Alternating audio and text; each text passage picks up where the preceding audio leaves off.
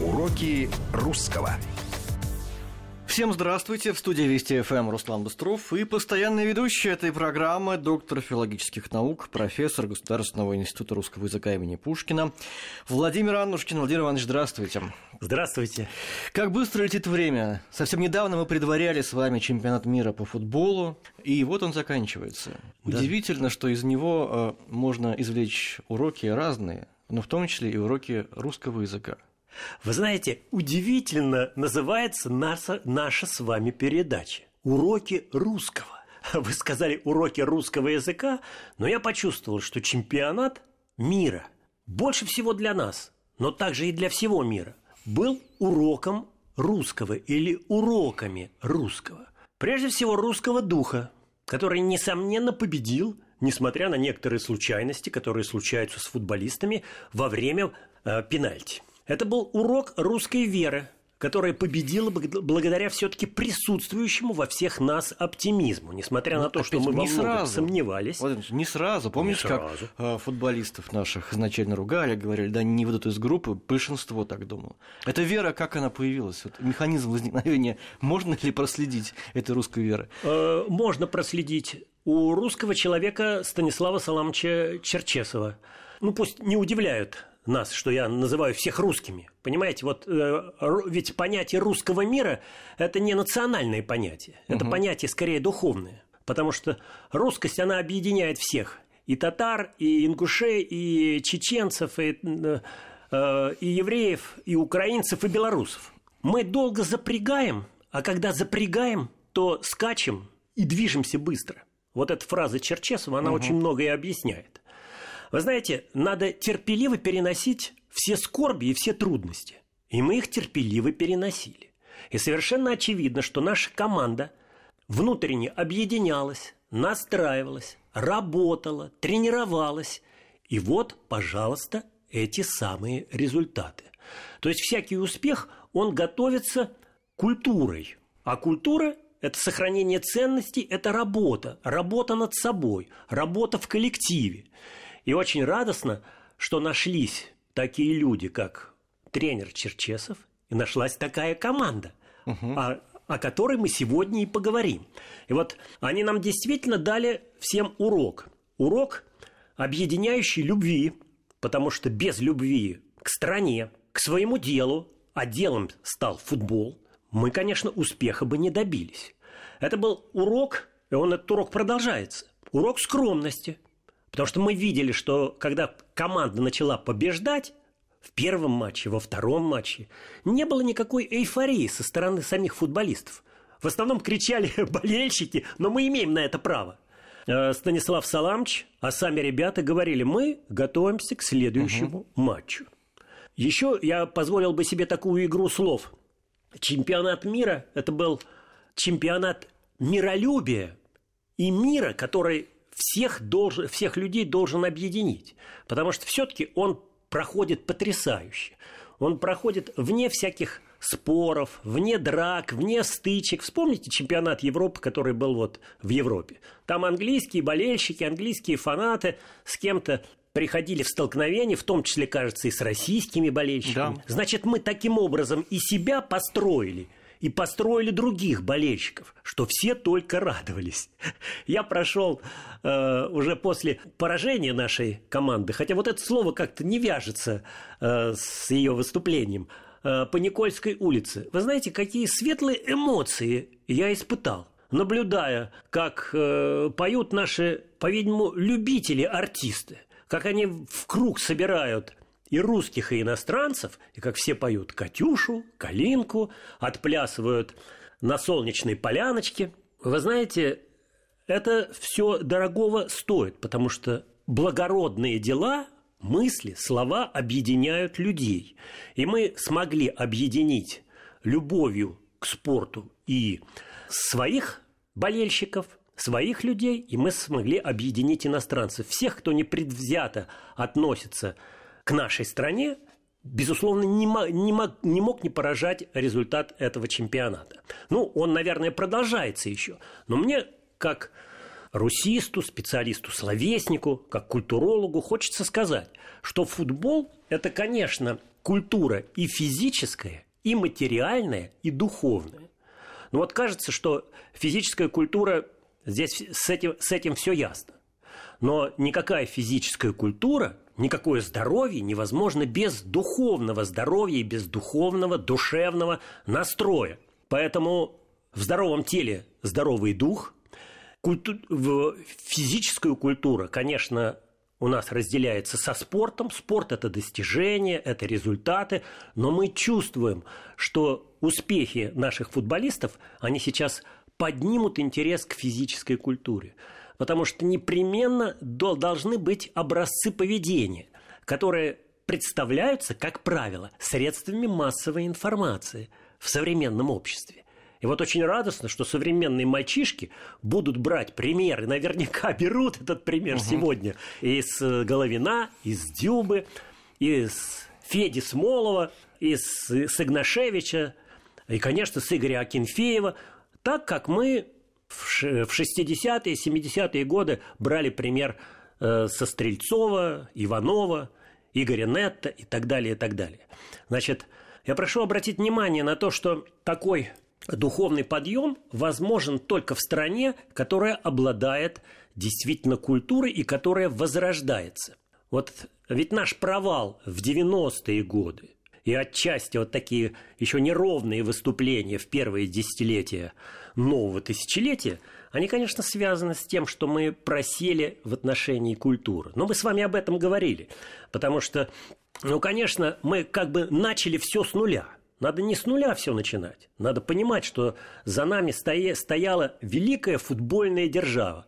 И вот о том, что мы футбольная держава, кстати, и говорил в своем э, взволнованном, даже интервью ты не назовешь, в своих взволнованных монологах э, Артём Дзюба. Теперь материальная культура. Ну, конечно, футбол – это гигантская материальная развитая культура. Потому что футбол невозможен без стадионов, без коммуникаций, э, авиакоммуникаций, железнодорожных коммуникаций, без всего того гигантского оформления, э, которое присутствует на всяком футбольном празднике. Вот сейчас еду по мосту мимо гостиницы «Украина» и вижу, что Бородинский мост и все мосты наши украшены футбольными флагами. Это же все материальная культура. Но самое главное – это, конечно, духовная культура, э, которая отражает состояние нашего духа, нашего настроения, мобилизованности нашего, всего нашего внутреннего существа. И вот здесь надо себя очень хорошо контролировать. Не надо допускать резких критических суждений в тот момент, когда команда готовится к выступлению. Ты имеешь право на критику, вне всякого сомнения. Но, конечно, всякая совещательная речь, я сейчас рассуждаю по-аристотелевски, как ученый, всякая совещательная речь предполагает рассуждение о пользе, какой-то здравый совет к тому, что нужно изменить, как нужно людей поддержать. И вот мне кажется, что мы все эти решили, все эти задачи в конце концов решили. Теперь мне очень хочется сказать, конечно, наша передача все-таки о русском языке, об общении. Смотрите, какие интересные формы общения предлагает нам футбол. Значит, прежде всего, это, конечно, общение в футбольной команде. Я помню очень хорошо, как объединял нас, мальчишек, этот самый футбольный коллектив. Там всегда есть лидер. И, кстати, этот лидер, боюсь, что не удастся сказать об этом в дальнейшем, это всегда хороший ритор, человек, который психологически настраивает и говорит какие-то важные слова. И у нас в команде такой лидер есть. Его нам откровенно называют и спрашивают: «Артём, какие слова ты говорил там перед пенальти?» Вы думаете, Артём помнит эти слова? Конечно, он их настраивал психологически. Значит, должен быть какой-то авторитет. И этот авторитет, он работает психологически, а его психика, его настрой выражаются, конечно, в каких-то словах. И мы эти слова, Руслан, с вашего позволения и с позволения наших радиослушателей, сегодня поанализируем. Давайте. Вот. Но чуть-чуть позже. Теперь так. Общение в фан-зонах. Смотрите, какой праздник мы смогли организовать в этих самых фан-зонах, на наших улицах. И стихийно как-то Никольская стала такой главной улицей. Значит, пусть весь мир видит это дружелюбие и миролюбие русского человека. Дальше. Вне всякого сомнения, футбол – это э, жанр массовой культуры, исходящий из средств массовой коммуникации. Поэтому радио, телевидение, газеты – все виды коммуникаций работали сегодня на футбол. И, вне всякого сомнения, очень хочется, чтобы это общение нас радовало, чтобы нас радовала какая-то корректная, эстетически привлекательная реклама, чтобы там не было вульгарности, чтобы там не было грубостей. Ну, я думаю, что все это у нас постепенно будет получаться. Очень интересен вопрос, который мы с вами обсуждали. Что должно происходить на трибунах? Ведь трибуны активно участвуют в футбольном празднике. Как они должны болеть? Надо ли трибунами руководить? Этот вопрос ставил Губерниев, угу. вот в той компании, с которой он общается обычно. Вне всякого сомнения, надо готовить и кричалки, и песни. И, кстати, футбольная держава Англия нам в этом смысле может служить в некотором смысле образцом. Потому что англичане приехали сюда и с песнями, и с кричалками. А что есть у нас? И вот здесь надо как-то э, творчески себя мобилизовать. Это само не рождается. Это рождается в результате вдохновения. Сейчас у нас есть «Россия вперед», а что есть еще? Какие еще есть кричалки? Вот русский человек, он скромен, воздержлив на язык, в отличие от наших американских друзей. Поэтому мы не можем сделать что-то искусственно. И вот мне очень хочется э, в сегодняшнем нашем разговоре поанализировать наших футболистов с точки зрения их речей. Пусть вас это не удивляет, потому что хочешь не хочешь, а всякая медиазвезда, а футболист – это медиазвезда, он непременно выходит в эфир, и он непременно как-то выражает себя в своих слов... своими словами. Для этого он должен мобилизовать свой ум, он должен найти эти слова. Пусть их будет немного, но они должны быть уместные, и от него все ждут его слов, и мы можем с вами анализировать образ каждого из наших футболистов и образ тренера. Угу. И мы, наверное, тогда поймем, в чем состоит красота каждой личности, в чем состоит оригинальность и искренность Дзюбы, что такое скромность и мудрость, опыт и такая внутренняя смелость и такой скрытый азарт, который время от времени проявлялся у Станислава Саламовича. Мы видим, какой это заинтересованный человек, и как он сдержан, потому что к сдержанности, по-видимому, побуждает его весь э, жизненный опыт. Мы видим и внешнюю, и внутреннюю красоту такого замечательного футболиста, как Роман Зобнин.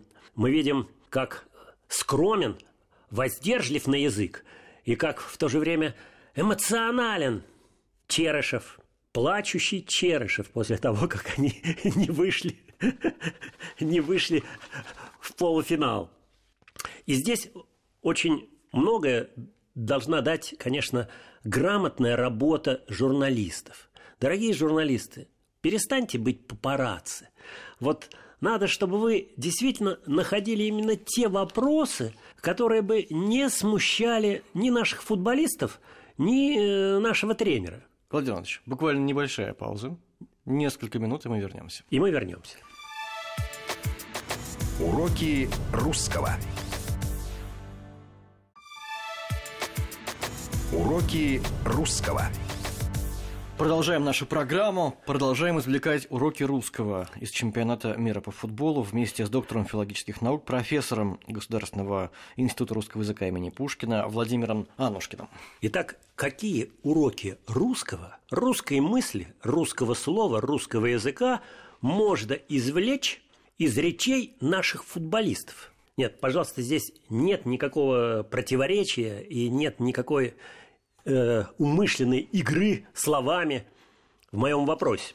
Вне всякого сомнения, что всякий футболист попадает в ситуацию так называемой показательной эпидектической по-гречески речи, то есть речи праздничной, торжественной, когда он дает интервью после того, как он удачно, а может быть и неудачно выступил. Он должен дать оценку э, своему труду. И вот здесь проявляется то, каких ценностей человек придерживается, каких ценностей мы все придерживаемся. И вот поанализируем немножко их взволнованные речи. Давайте. Потому что мы видели все, что эмоции переполняют наших ребят. Эмоции переполняют Станислава Саламовича, хоть он человек опытный. Очень часто они пытаются скрыть свои мысли и слова. Как вам сказать? Потому что очень трудно выразить эти самые свои переживания. Но все-таки они выражены. Конечно, наверное, наибольшее количество просмотров в интернете набрал ролик «Дзюба плачет». Угу. Но там, где Дзюба плачет, он, между прочим, очень многое сказал.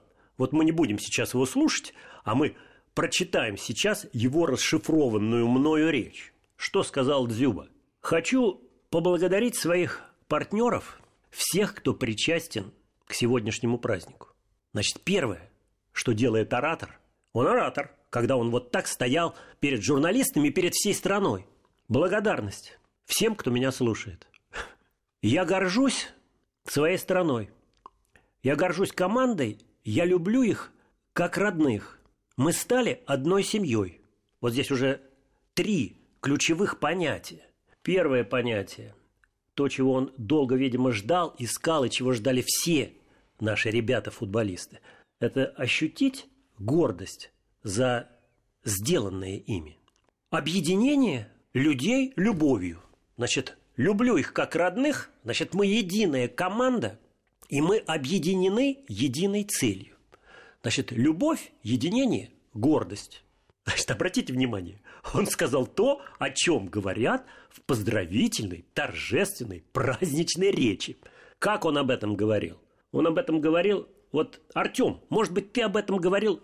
Простите, перехожу на «ты», это случайно. Артём, вы об этом говорили взволнованно. Как-то теоретически, может быть, не осмысляет, так как мы э, пытаемся здесь сейчас это осмыслить. Дальше вы сказали... Ты, сказал Артём. Можно на «ты»?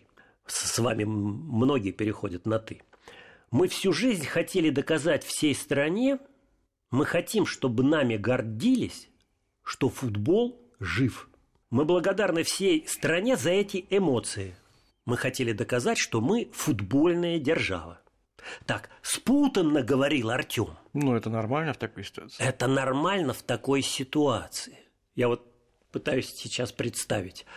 Можно ли было бы на филологическом факультете, в университете Артёма или Черышева, или Головина, или Аникеева поучить э, ораторскому искусству или риторике? Может быть, это и лишнее, но я хочу сказать абсолютно решительно, что, вообще-то говоря, в каждом таком коллективе должен быть консультант, психолог, спичрайтер, который бы ребятам чуть-чуть подсказал. А может, вот, причем подсказка должна быть ненавязчивая. Это же не обязательно, вот, ты сейчас должен сказать то-то, то-то, то-то. Он сказал от души. И русская публика, русский слушатель ценит прежде всего вот эту искренность, простоту. И больше всех ведь впечатлили всех слезы Артёма. Это было самое большое потрясение для всех. Они э, сильнее всего выражали его состояние. Потому что основание красноречия – суть страсти. Как об этом писал в конце восемнадцатого века Михаил Михайлович Спиранский. Так, что значит страсти? Эмоции, чувства, настроение. Но я вам хочу сказать, если мы разумные словесные существа, мы должны уметь словами все-таки передать свое состояние. И так Артём нам все передал. Вот это мне хочется сказать. Он нам сказал, что мы доказали стране, что футбол жив. Жизнь победила над умиранием футбола. Мы доказали, что мы футбольная держава. Вот эту мысль Артём повторит еще раз в другом своем интервью. Значит, мы великая футбольная держава. Был какой-то ролик в интернете, где Бразилия и Англия назывались какой-то девчонкой футбольной державой, а Россия высмеивалась за то, что они стоят, они играют. А в конце ведь Артём сказал следующее. Наши сердца разбиты, но... И стал вытирать слезы. Артём, спасибо тебе за твои слезы. Итак, вот всякая речь, она все-таки готовится. Поэтому, дорогие наши футболисты, когда вы готовились к выходу в фан-зону, вы не то чтобы должны были, А вы, конечно, представляли, что вы будете говорить, а ведущий журналист, он, конечно, готовил для вас вопросы. И вот здесь очень интересно трактуется и объясняется модель контактов журналиста и тренера, и футболиста. На Черчесова обижаются, написано так в интернете: «Слезы Дзюбы, злость Черчесова». Да не злость Черчесова. Просто Станислав Саламович, кажется, очень естественный, мудрый и скромный человек. Он ждет, что его о чем-то спросят, и спросят, может быть, в самом общем виде. Поэтому он резко переспросил: что я вам должен говорить? Вот я желаю нашим журналистам, чтобы они нашли пути к сердцу наших футболистов и наших тренеров. Это возможно, как мне кажется. Для этого нужно вопрос ставить в самом общем виде. Потому что если ты спросишь, что ты чувствовал, когда ты забивал гол? Трудно мне объяснить, что я чувствовал. Какой гол тебе запомнился больше всего? Но Денис Черышев, Артём Дзюба, Головин должны быть готовы к этим вопросам. Вот мне кажется, что... Что бы я ответил? Можно я отвечу? Давайте. Я никогда не был нападающим. Я все время в защите играл. Что Но... вы чувствовали, Владимир Иванович, когда забили этот решающий гол? Я чувствовал, что я вкладываю всю свою душу, все свое сердце. Кстати, эти слова и были у Головина. Все мое вдохновение, все мое умение. И, конечно, я очень рад, что мне сопутствовала удача. Вот все-таки, понимаете, чем хорош футбол? Тем, что он непредсказуем. Но удача, как известно, сопутствует сильнейшему, тому, кто верит в себя, тому, кто действительно борется, кто напрягается. А дальше некоторая случайность, конечно. Ну, конечно, мы можем сетовать на случай, когда от удара Модрича мяч Акинфеев отбивает, он попадает в штангу и потом трепещет, трепыхается в воротах. Что делать? Конечно, там какие-то сантиметры помогли сборной Хорватии выйти в полуфинал, а теперь уже и в финал. Что делать? Такая же э, случайность может быть... Э, Понятно. А м- что касается вопроса журналистов, вот и вы им посоветовали задавать, как вы сказали, более общие вопросы, да? Мне кажется, что ну, лучше например, задавать, ну, лучше задавать э, более общие вопросы.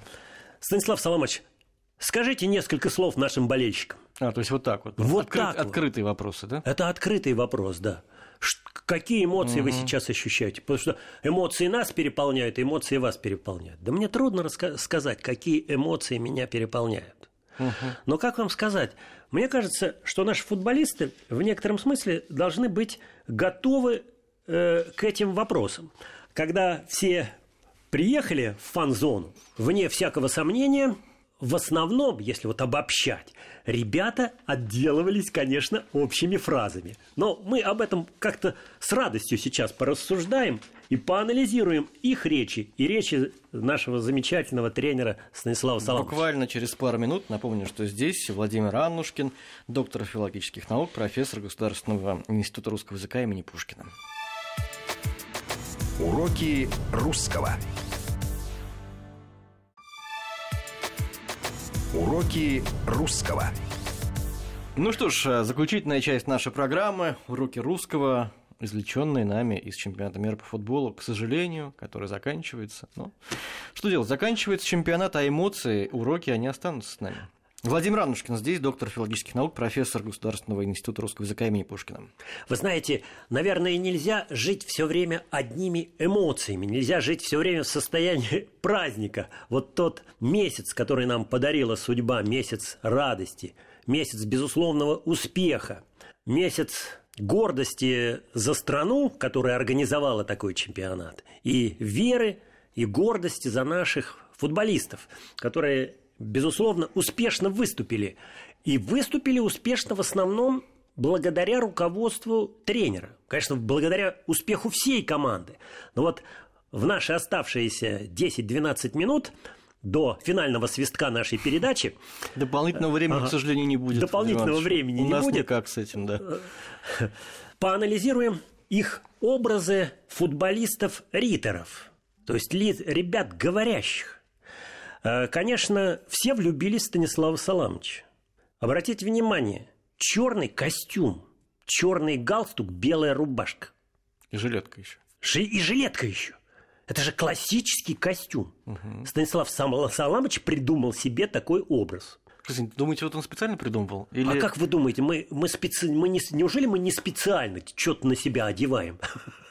Вне всякого сомнения, что специально. Угу. Вообще, мой первый учитель в Московском университете, Николай Иванович Лебан, как я его встретил в шестьдесят лет и до девяноста семи лет он не снимал черного костюма, жилетку, белую рубашку и черного галстука. Угу. Вот. Со всеми был на «вы», помнил всех своих учеников. И, и, по-видимому, вот именно таким и должен быть настоящий педагог. И Черчесов именно такой педагог. Обратим внимание на то, как он сдержан. Угу. Он сдержан, но мы видели, как проявляется его эмоция после четвертого, по-моему, а нет, после второго гола, забитого в ворота сборной Египта. Помните, ну, как он размахивал на, на кулаками? На поле-то он не сдержан как раз.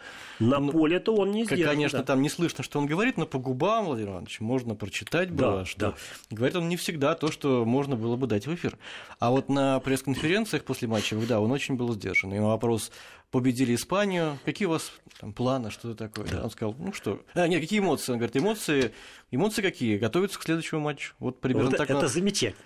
Это замечательно. За это в него, в него невозможно не влюбиться. А журналисты, вот мы все время сейчас пытаемся выяснить, угу. представить, что должны спрашивать журналисты. И опять у него в фан-зоне э, на встрече с командой спро- спросил э, тележурналист, какие у вас эмоции? Какие эмоции? Да, сейчас одни эмоции. Анализ пока сделать не удалось. И от смущения руки в карманах у Станислава Саламовича. Да, язык тела. А дальше, как и у Дзюбы, благодарность всем зрителям. Вы были двенадцатым, тринадцатым, пятнадцатым, шестнадцатым игроками в нашей команде. И дальше посмотрите, как скромен русский человек. К сожалению, дальше пройти не удалось. Через четыре года в Катаре мы сделаем это лучше. Но без... А дальше шутка. Угу. Надеюсь, что не это была шутка, что мы сделаем это лучше. Нет, нет, нет это шутка. Не... Шутка идет дальше. Да, хорошо. И, кстати, шутка заготовленная. Так. Наверное. Но без, без вас там будет сложно, поэтому всем туда. Угу. Это здорово. Значит, что мне хочется сказать. Мы вообще, вообще-то наши речи готовим.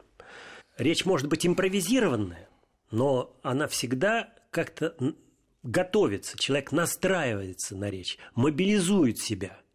И здесь очень многое нужно уметь и иметь такой же навык, как ты имеешь навык на футбольном поле забивать голы. Точно так же ты должен уметь сказать верное и точное слово, чтобы слово твое попало в девяточку. И Черчесова спрашивает, какой момент был самым ярким? Вот интересно, что всех их побуждают к конкретному описанию. Может быть, и можно было бы приготовиться к таким ответам. Но очень хорошо, что все футболисты и Станислав Саламович уходят от этого ответа. Мы сделали маленькое собранице, что-то отдельное выделить трудно, отвечает Станислав Саламович. пятьдесят дней пролетели как один миг. Да, можно представить. Единственное, что можно выделить – поддержка болельщиков. Мы долго запрягали, но если запрягли, то идем быстро.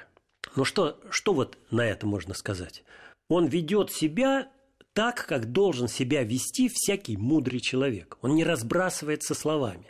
Но мне очень хочется сказать, что... все равно аудитория ждет этого анализа. Значит, вот очень интересно, по-видимому, наши футболисты и Станислав Саламович сейчас долго зап... чуть-чуть запрягают, но они все свои впечатления еще перед нами выложат, и вы, журналисты, мы, ученый люд, должны проанализировать все эти результаты и должны сделать какие-то выводы. Должны быть фильмы о наших футболистах, должны быть интервью с нашими футболистами.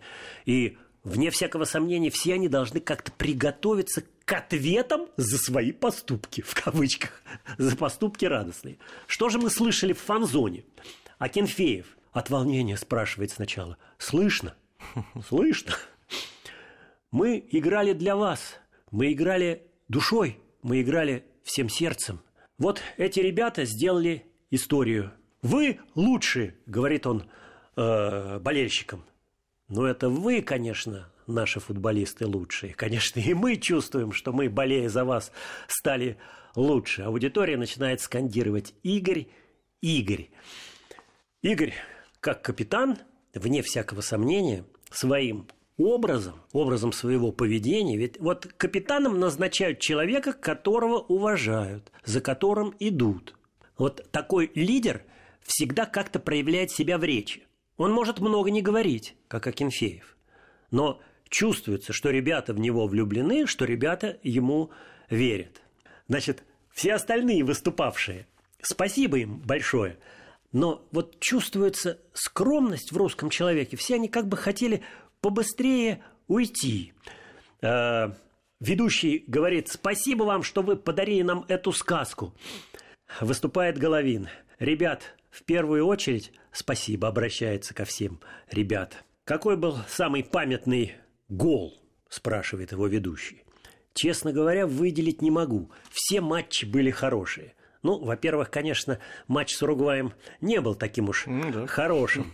Вот, понятно, что это сказано от волнения. «Честно говоря, выделить не могу».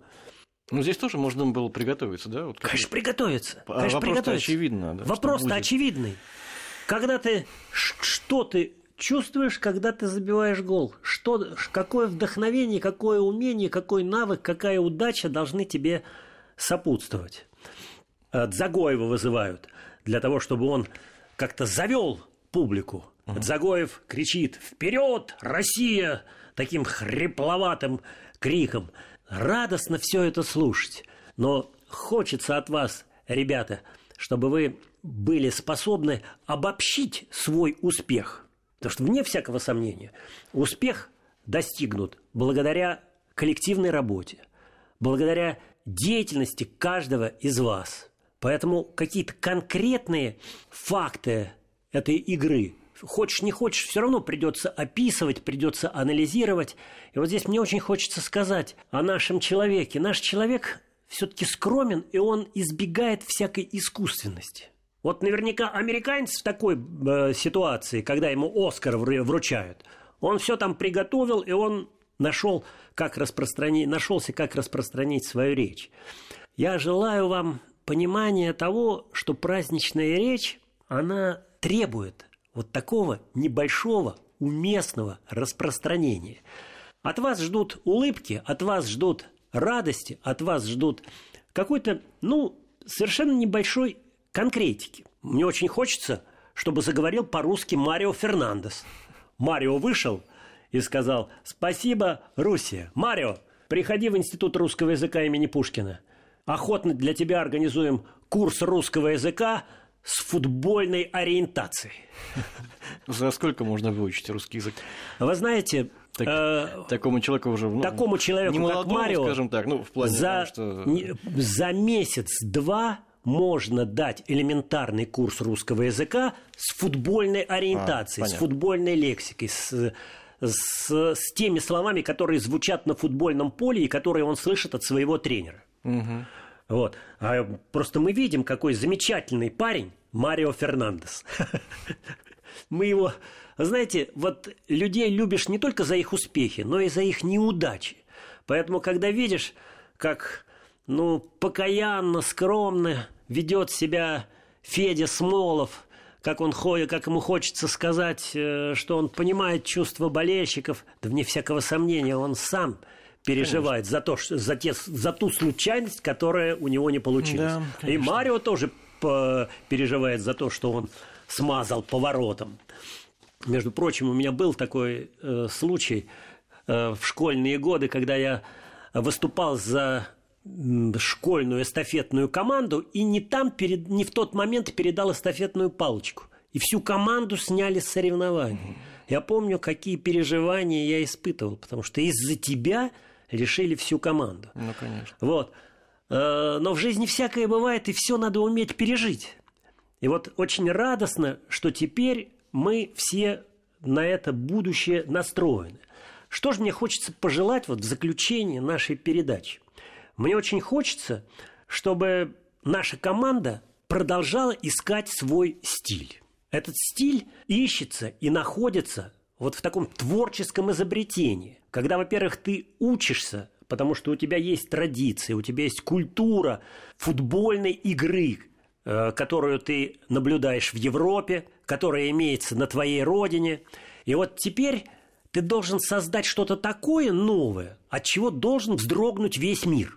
И Станислав Саламович нам это обещает. Ну, раз обещает, значит... Надеемся, сделает. Спасибо большое. Доктор филологических наук, профессор Государственного института русского языка имени Пушкина Владимир Аннушкин. Уроки русского.